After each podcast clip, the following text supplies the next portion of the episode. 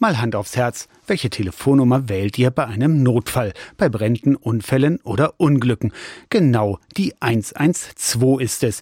Diese Notrufnummer gilt nicht nur in Deutschland, sondern innerhalb der ganzen EU und 16 weiteren europäischen Ländern. Sogar in Übersee, in Costa Rica oder Südafrika gilt 112. Um diese Rufnummer immer wieder ins Gedächtnis zu rufen, wurde der heutige 11. Februar der 11.2. zum Tag des europäischen Notrufs erklärt. Was beim Anruf der 112 noch zu beachten ist, weiß Jens Hemczak von den Johannitern.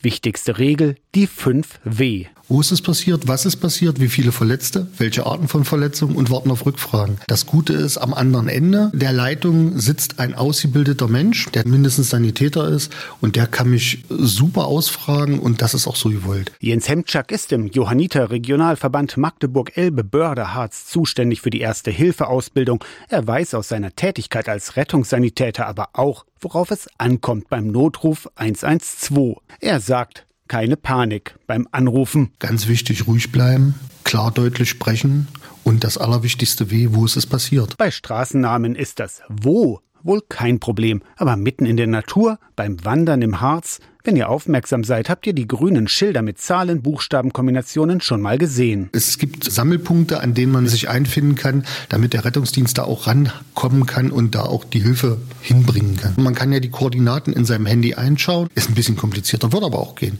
Aber ein Handy kann auch geortet werden, wird auch praktiziert. Bei Wahl der 112 und nur bei 112 übermittelt AML Automatic Mobile Location eine Handyortung auch den Standort. Danach gilt in Geduld üben und nicht zu früh auflegen. Warten, bis derjenige sagt, so, ich habe alles, wir schicken Hilfe. Das läuft natürlich oft schon parallel ab, dass die schon mit dem Rettungswagen losfahren und dann geht das seinen Gang. Sagt Jens Hemczak von den Johannitern zum heutigen Europäischen Tag des Notrufs 112 am 11.2.